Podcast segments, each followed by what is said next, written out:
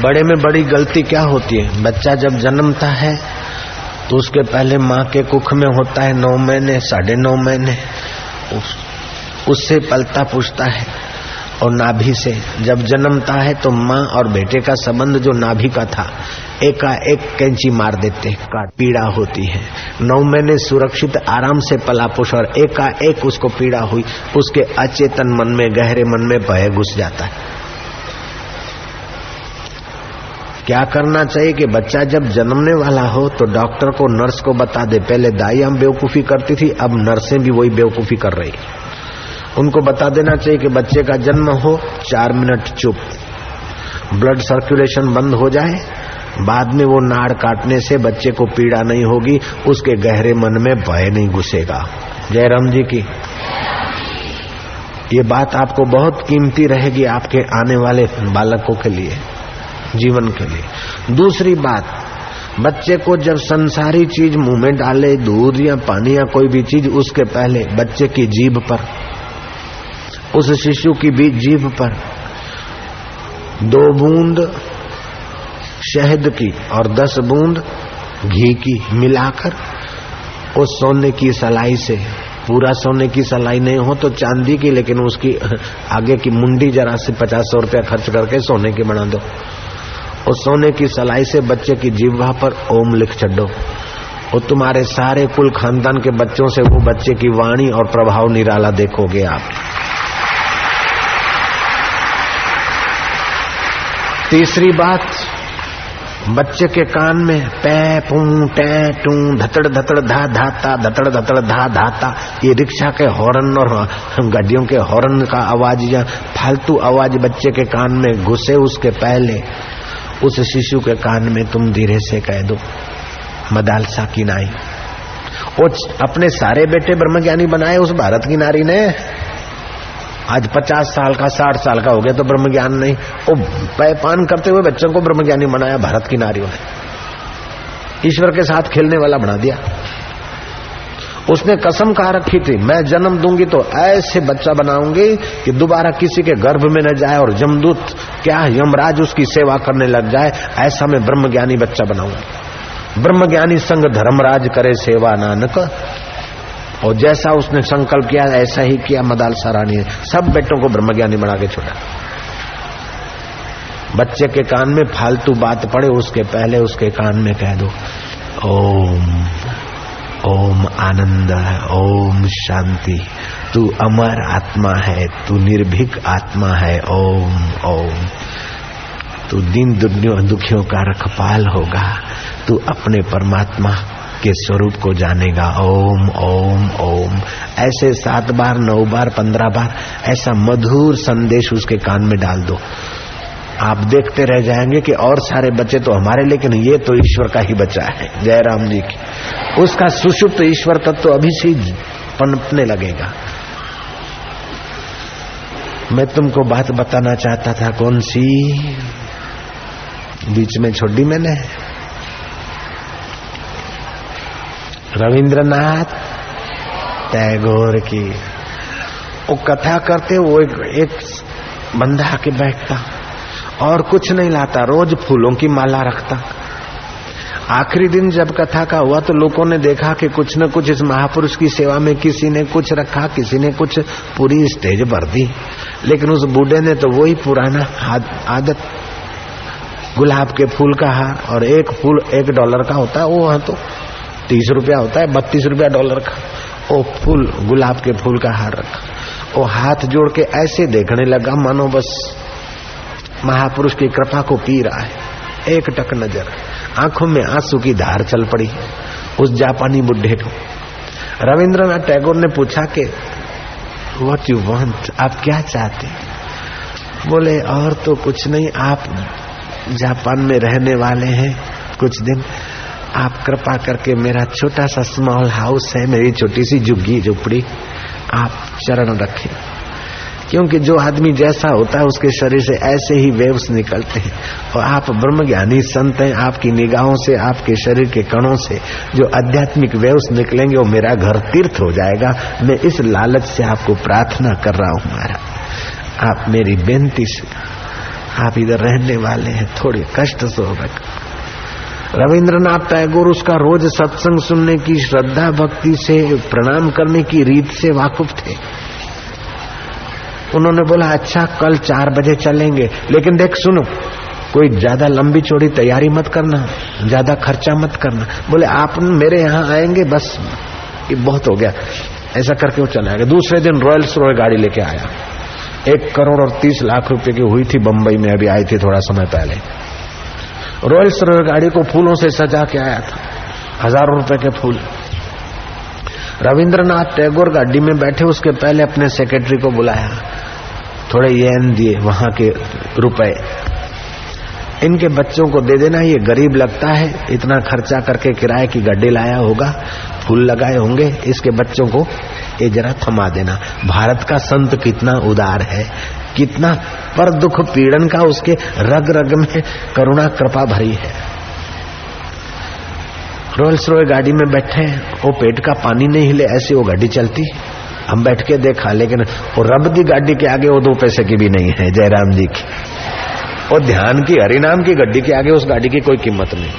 हम भी परदेश में बैठ के देखे, कई जगह कई गाड़ियां लाइन में लग जाती, बाबा इसमें बैठो, बाबा इसमें, बाबा एक गड्डी अनेक किसमें बैठा, जयराम जी की। तुम जयराम जी बोलने में कंजूसी नहीं करना। राम देखिए, रा, राम बोलने से, राम के रकार से, राम के रकार से सूर्य तत्व और राम के मकार से चंद्र तत्व विकसित होता है। तुम्हारा मनोबल बढ़ाने में बड़ी मदद मिलती है इस मंत्र से, और भी बहुत सारे फायदे होते हैं। रघु राजा राम राम जपते थे, दशरथ राजा राम राम जपते थे, और हमारे हिंदुस्तान में तो इस राम नाम के शब्द का बड़ा फायदा उठाया लोगों ने, पूर्वजों ने। बड़े स्वस्थ रहते थे, मिलते तो राम राम राम राम। आजकल राम राम बोलना बोले संप्रदाय के, नहीं नहीं ये तो परंपरा से है, हमारा वारसा है, हमें बोलना ही पड़ेगा। जय राम जी तो बोलना ही पड़ेगा। ए राम राम, ए राम राम। भारतीय संस्कृति ने इस महामंत्र को तो अपने व्यवहार में गूंथ लिया। ओ, मिलते तो राम राम, विदाई होते तो राम राम, और कोई संसार से चल पड़ा है तो राम बोलो भाई राम। और कोई आदमी मस्त घूमता है, बोले ये तो मस्त राम है। यहाँ तक कि संतों ने तो निमक में भी राम शब्द को जोड़ दिया। वो भोजन करने बैठते, राम रस चाहिए मतलब निमक चाहिए, राम रस, रोटी राम, सब्जी राम, दाल राम। ए राम राम से उनका हृदय बड़ा पुलकित रहता है, प्रसन्न रहते हैं, और सज्जनता उनकी बड़ी विकसित होती है। इस राम नाम को भारत कभी नहीं भूल सकता, कभी नहीं छोड़ सकता है। और इस राम नाम से विमुख होना समझो अपने को दुर्गति में डालना है। इसलिए राम राम तो बोलना ही चाहिए। ए राम राम, तुझ में राम, मुझ में राम, सब में राम समाया है। मैं मुसलमान कॉलेज में गया था, सेफिया कॉलेज सिद्धपुर में, तो मेरी आदत है जय राम जी बोलना पड़ेगा। तो कुछ पच्चीस तीस टका बच्चे बोलते थे कॉलेजन, बाकी के लोग चुप हो जाते। तो मेरे को धीरे से प्रिंसिपल ने कहा कि बापू ये सिद्धपुर की सेफिया कॉलेज है ना, तो इसमें मुसलमान बच्चों की संख्या, बोरे बच्चों की संख्या ज्यादा है, इसलिए राम नाम नहीं बोलते, आप माफ करना। मैं क्या कोई बात नहीं, बोरे लोग सुने। उनके गुरु या आगा खान ने कभी नहीं कहा कि हम जड़ हैं, और मुसलमान बच्चे ध्यान से सुने। पैगंबर ने, पीर पैगंबर ने कभी नहीं कहा हम जड़ हैं, हम सब चेतन हैं, ईश्वर की सनातन संतान है। उस ला इलाहा इल्लल्लाह, उस ईश्वर के सिवा और कोई नहीं, जिसके सिवाय कोई नहीं, वो रोम रोम में रम रहा है। जो रोम रोम में रम रहा है उसी का नाम राम है। अगर तुम्हारे रोम रोम में चैतन्य नहीं है, तुम जड़ हो, तो हाथ ऊपर करो। किसी ने हाथ ऊपर नहीं किया। मैं क्या तुम रखो मुझ पे हाथ, हम चैतन्य है, रखा मुझ पे हाथ, हम चैतन्य है। मैं क्या जो चैतन्य है सो रोम रोम में रम रहा है। वो कीड़ी पीठ पे चलती है और दूसरी कीड़ी पैर को काटती, उसी समय पता चलता है, क्योंकि चैतन्य रोम रोम में रम रहा है। बोले रम रहा है, उसी को योगियों ने राम कहा है। बोलो जय राम जी। फिर तो मुसलमान फिर तो मुसलमान बच्चे और बोरे बच्चे इतने झूम-झूम के बोले कि मैं जयराम जी बोलूं उसके पहले ही बोले बाबा जयराम जी तो बोलना ही पड़ेगा, जयराम जी तो बोलना ही पड़ेगा। वे लड़के इतने मस्त हो गए, दो पीरियड का हमारा सत्संग का कार्यक्रम था, वो साढ़े चार पीरियड तो हो गया। मैं कहा अब मैं जाता हूँ, लेकिन वो लड़के छोड़े नहीं कि बाबा एक और थोड़ा सुना दो, थोड़ा बाबा जयराम जी बोलना पड़ेगा, जयराम जी बोलना। वो मुसलमान लड़के, बोरे लड़के जयराम जी बोलते तो पंजाबी सपूत नहीं बोलेंगे राम जी, सरदार नहीं बोलेगा क्या राम जी? हर भारतवासी राम नाम का फायदा ले सकता है, वो परदेसी ले सकते सी उठे। बोलो तुम मिट जाए गम सुबह शाम, हरे कृष्ण हरे राम हरे कृष्ण हरे राम हरे कृष्ण हरे राम हरे कृष्ण हरे राम हरे कृष्ण हरे राम हरे कृष्ण हरे, जय जय श्री राधे। वो कथा में रविंद्रनाथ टैगोर दी दसदासी। रविंद्रनाथ टैगोर उस कार में बैठ के गए और कार तो बस यूं चली, ऐसी चली ऐसी चली बनकर जोगन चली और पहुंच गई एक पहाड़ी पर।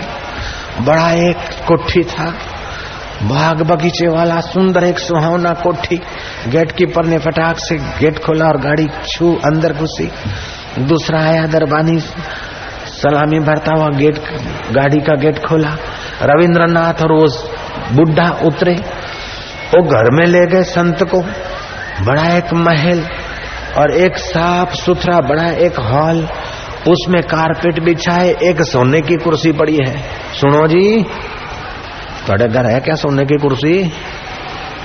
ओ सोने की चम्मच भी नहीं मिलती सी आजकल तो, वो भारत ने तरक्की की है, बड़ी तरक्की की। और सोने की कुर्सी, रेशमदार रुमाल। रविंद्रनाथ टैगोर को हाथ जोड़ के वो बुड्ढा बोलता, बाबा जी बैठो। इतने में नौकर आए और टिपाइयां रख दी, स्टूल रख दी टेबल, और दूसरे दास दासियां आए। पचास रकेबियां लाए, कोई प्लेटियम की है, कोई सुवर्ण की है, कोई रत्न जड़ित है, कोई चांदी की है, उसमें कोई सूखा मेवा है तो कोई ताजा मेवा है तो कोई मिठाई है। पचास प्रकार की प्लेटों में मिठाई मेवा रखा और भारतीय सिस्टम से उस संत की आरती उतारी। आरती उतार के वो महापुरुष की दृष्टि पड़ी उस प्रसाद पे, थोड़ा लिया न लिया। वो कवर रखा और बहुत सारे येन, बहुत सारे रुपए रखे। रविंद्रनाथ टैगोर बोलते कि बूढ़ा तुम मेरे को अपने घर ले चलो ना, ये कहाँ लाया तू? ध्यान से सुनना, लुधियाना के सेठ लोग खूब ध्यान से सुनना, दिल्ली के सेठ लोग ध्यान से सुनना, और हांगकांग के जो आए हैं वो भी ध्यान से सुनना, और स्विट्जरलैंड वाले भी ध्यान से सुनना। और रविंद्रनाथ टैगोर बोलते तुम मुझे अपने घर ले चलो ना। वो बूढ़ा बोलता है कि स्वामी जी ये आपका ही घर है, ये चार छोरे खड़े हैं वो आपके हैं, इनकी ये तीन बहुएं हैं, ये छोरों की माँ है, ये मेरा फाइनेंस देखता है सब, ये मेरा स्टेटस देखता है। महाराज ये सोने की कुर्सी पर आप बिराज रहे हैं, ऐसी दूसरी कुर्सी भी बेसमेंट में है नीचे, और रोल्स रॉयस गाड़ी किराए की नहीं है, छह गाड़ियां हैं मेरे पास। और महाराज जी मेरा फलानी सोसाइटी, फलानी स्टेट, फलाना इलाका मेरा है, वहां से किराया आता है, और मेरी ये ये फैक्ट्रियां हैं, लेकिन मैं देखता हूँ कि मेरा तो कुछ है नहीं, देखा थोक बजा है, मेरा मेरा क्या कहूँ, अंत में साथ में कुछ ना आए महाराज। इसलिए इन चीजों को पाकर अभिमान क्या करना। रविंद्रनाथ टैगोर कहते कि बूढ़ा तू गरीब की नहीं आता था, कथा में बैठता हाथ जोड़ के, वो सादे कपड़े पहन के, मुझे तो दया आती कि ये बेचारा गरीब है, कहीं खर्चा ना हो जाए, इनके छोरों को चाय पानी के पैसे दे देना, और तेरे पास इतना धन और फिर भी तू इतना नम्र।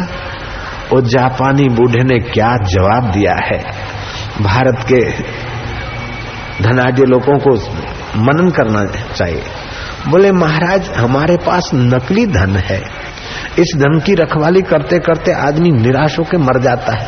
वो साथ में लाए नहीं थे, साथ में ले जाना नहीं, इस धन को पाके अहंकार करना तो महाराज ना समझिए।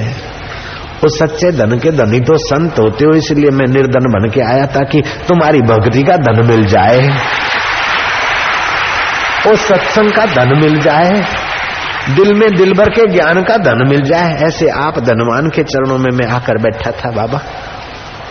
रविंद्रनाथ टैगोर कहते हैं कि धन वही शोभा देता है जहाँ ज्ञान का आदर है, धन वही शोभा देता है जहाँ संयम का आदर है, धन वही शोभा देता है जहाँ भक्ति का आदर है, धन वही शोभा देता है जहाँ गिरे हुए को उठाने का भाव है, धन वही शोभा देता है जहाँ सत्कर्म में उसका सदुपयोग है, धन वही शोभा देता है जहाँ सत्पुरुषों में श्रद्धा भक्ति होती है। नहीं तो रावण के पास भी धन था, किस काम आया?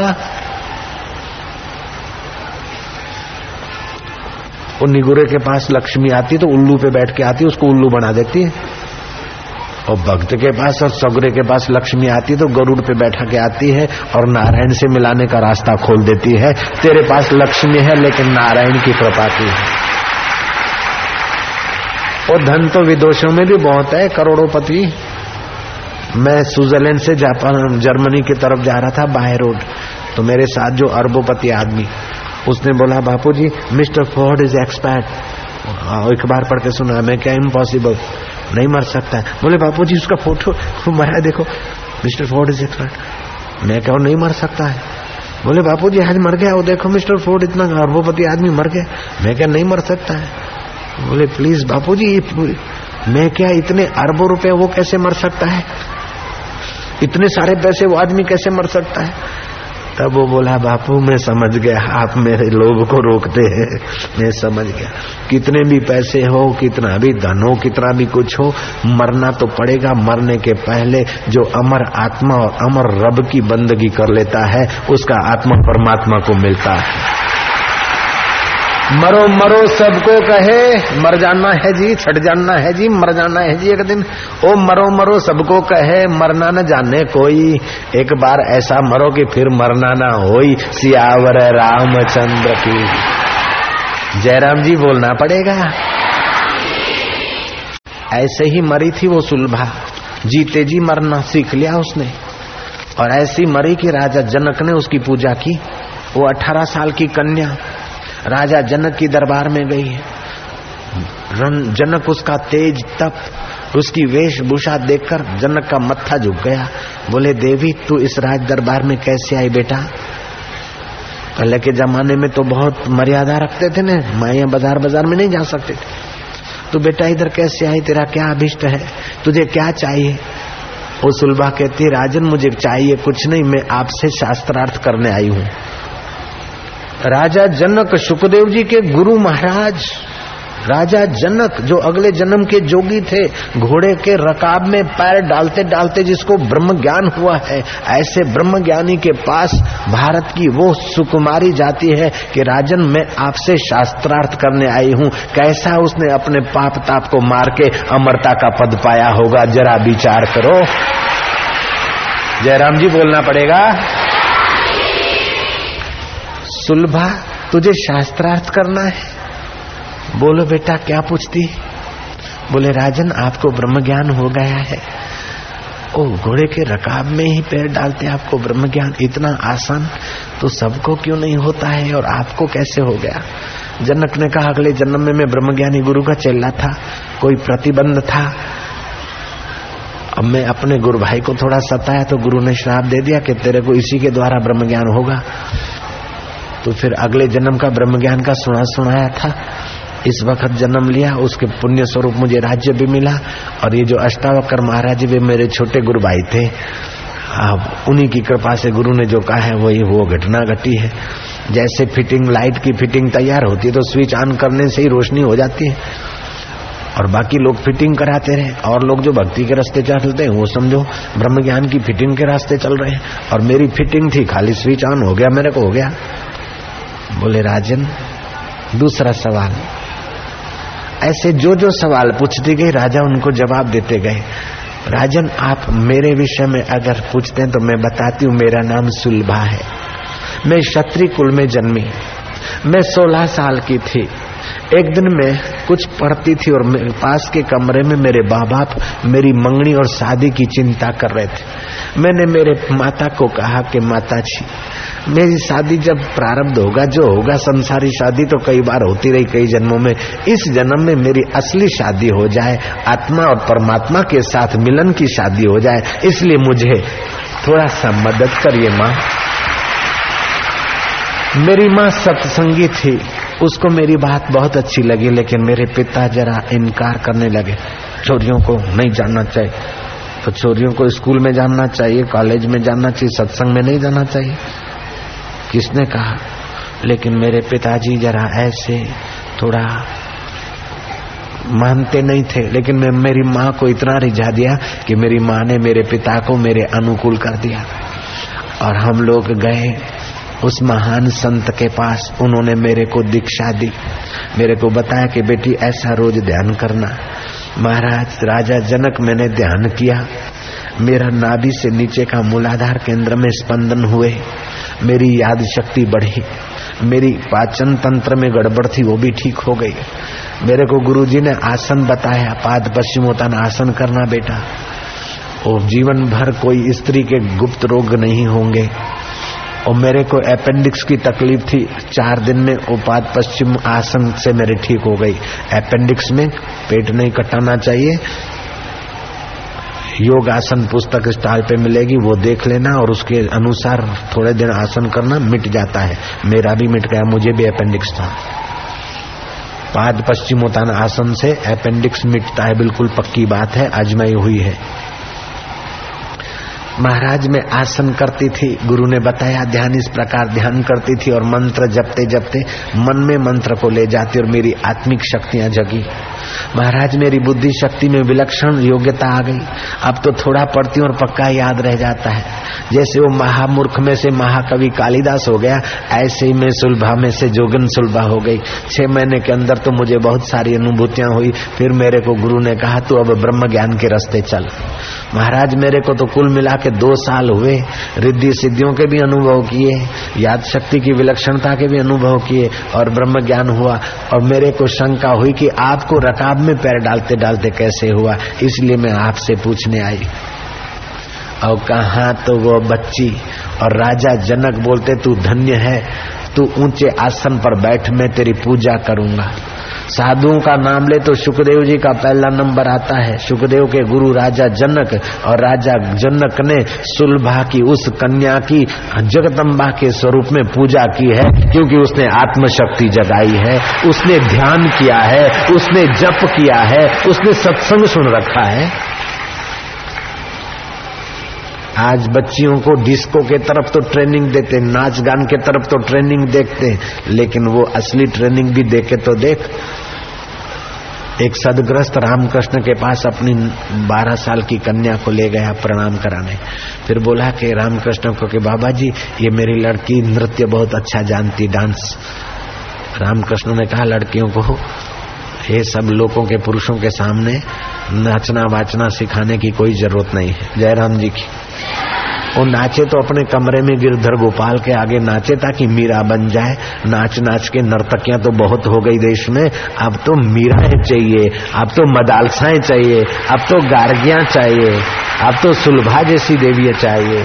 स्वयं प्रभा ने हनुमान को हेल्प किया, पहुंचा दिया दरिया किनारे योग बल से, अब तो ऐसी देवियां चाहिए। हरि ओम हरि ओम हरि ओम।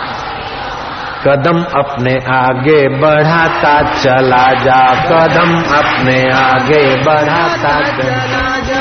भले आज तूफान उठ करके आए, भले आज तूफान उठ करके आए, बला पर चली आ रही हो बलाएं, बला पर चली आ रही हो बलाएं।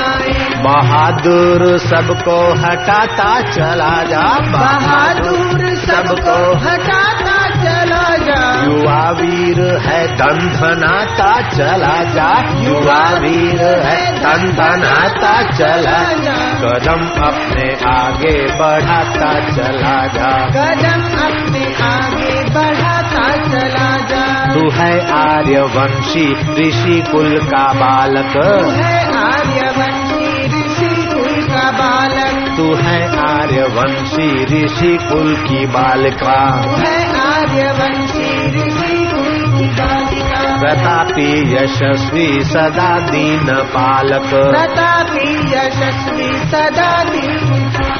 तू संदेश सुख का सुनाता चला जा, तू संदेश सुख का सुनाता चला। जा, तू संदेश भारत का सुनाता चला जा, तू संदेश भारत का सुनाता कदम अपने आगे बढ़ाता चला जा।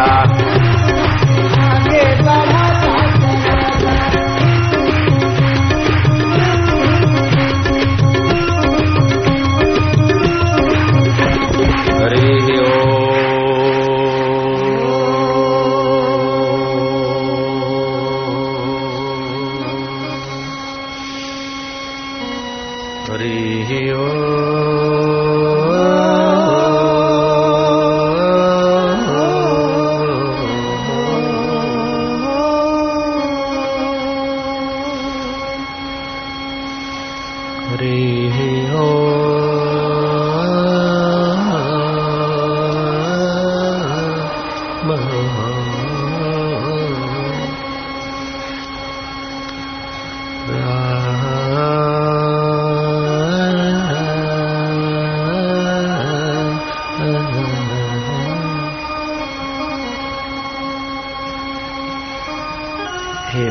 रब तेरा अंत न जाई लखिया, गावे राजा धर्म दुआरे,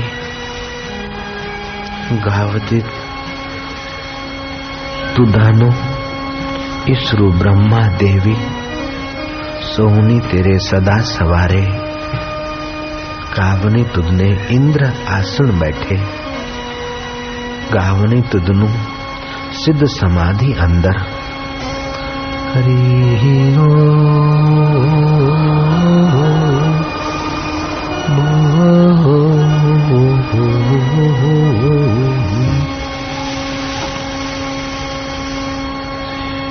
नौजवानों, भारत की तकदीर बना दो, अपने दिल में छुपे हुए दिलबर को जगा दो और भारत की तकदीर बना दो। फूलों के इस गुलशन से कांटों को हटा दो, अपने साथ है कैसे कैसे बलवानों की शक्ति, वीर शिवाजी की हिम्मत और तुकाराम की भक्ति, गोविंद सिंह जी का ज्ञान और उन बेटों की शक्ति। देश का कोना कोना तुम मुक्ति से जगा दो, भक्ति से जगा दो। ओ नौजवानों, भारत की तकदीर बना दो, फूलों के इस गुलशन से कांटों को हटा दो, देश के खातिर जान जाए तो तुम कभी न डरना, सत्य के खातिर मरना पड़े तो तुम कभी न पीछे हटना। भारत को दुनिया का तुम सिरताज बना दो, भारत को दुनिया का तुम सिरताज बना दो। नौजवानों, भारत की तकदीर बना दो।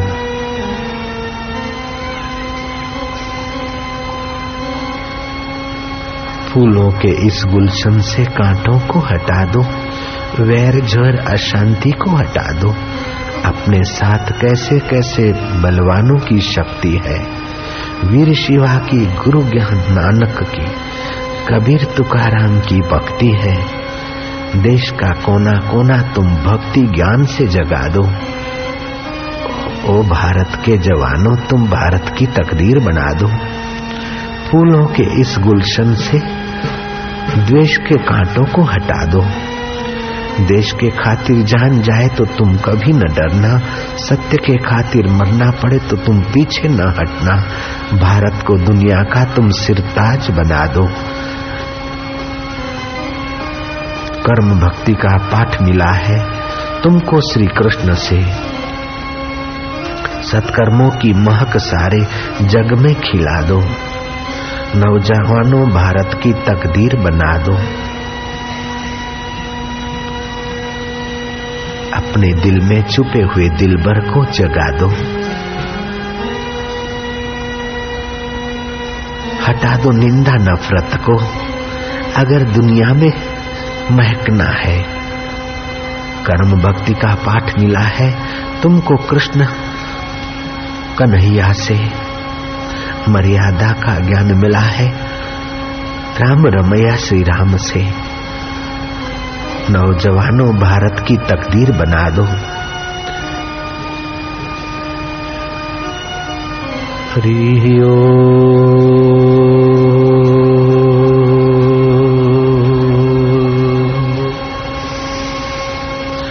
चमन तुमसे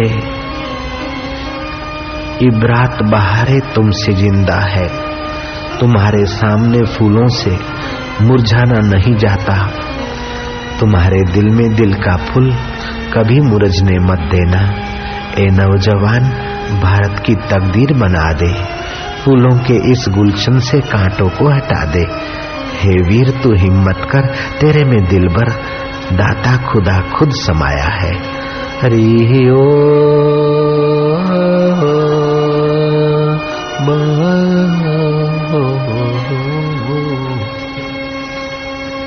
सुख सपना दुख बुलबुला, सुख सपना दुख बुलबुला, दोनों है मेहमान, दोनों है मेहमान, दोनों बीतन दीजिए, दोनों बीतन दीजिए।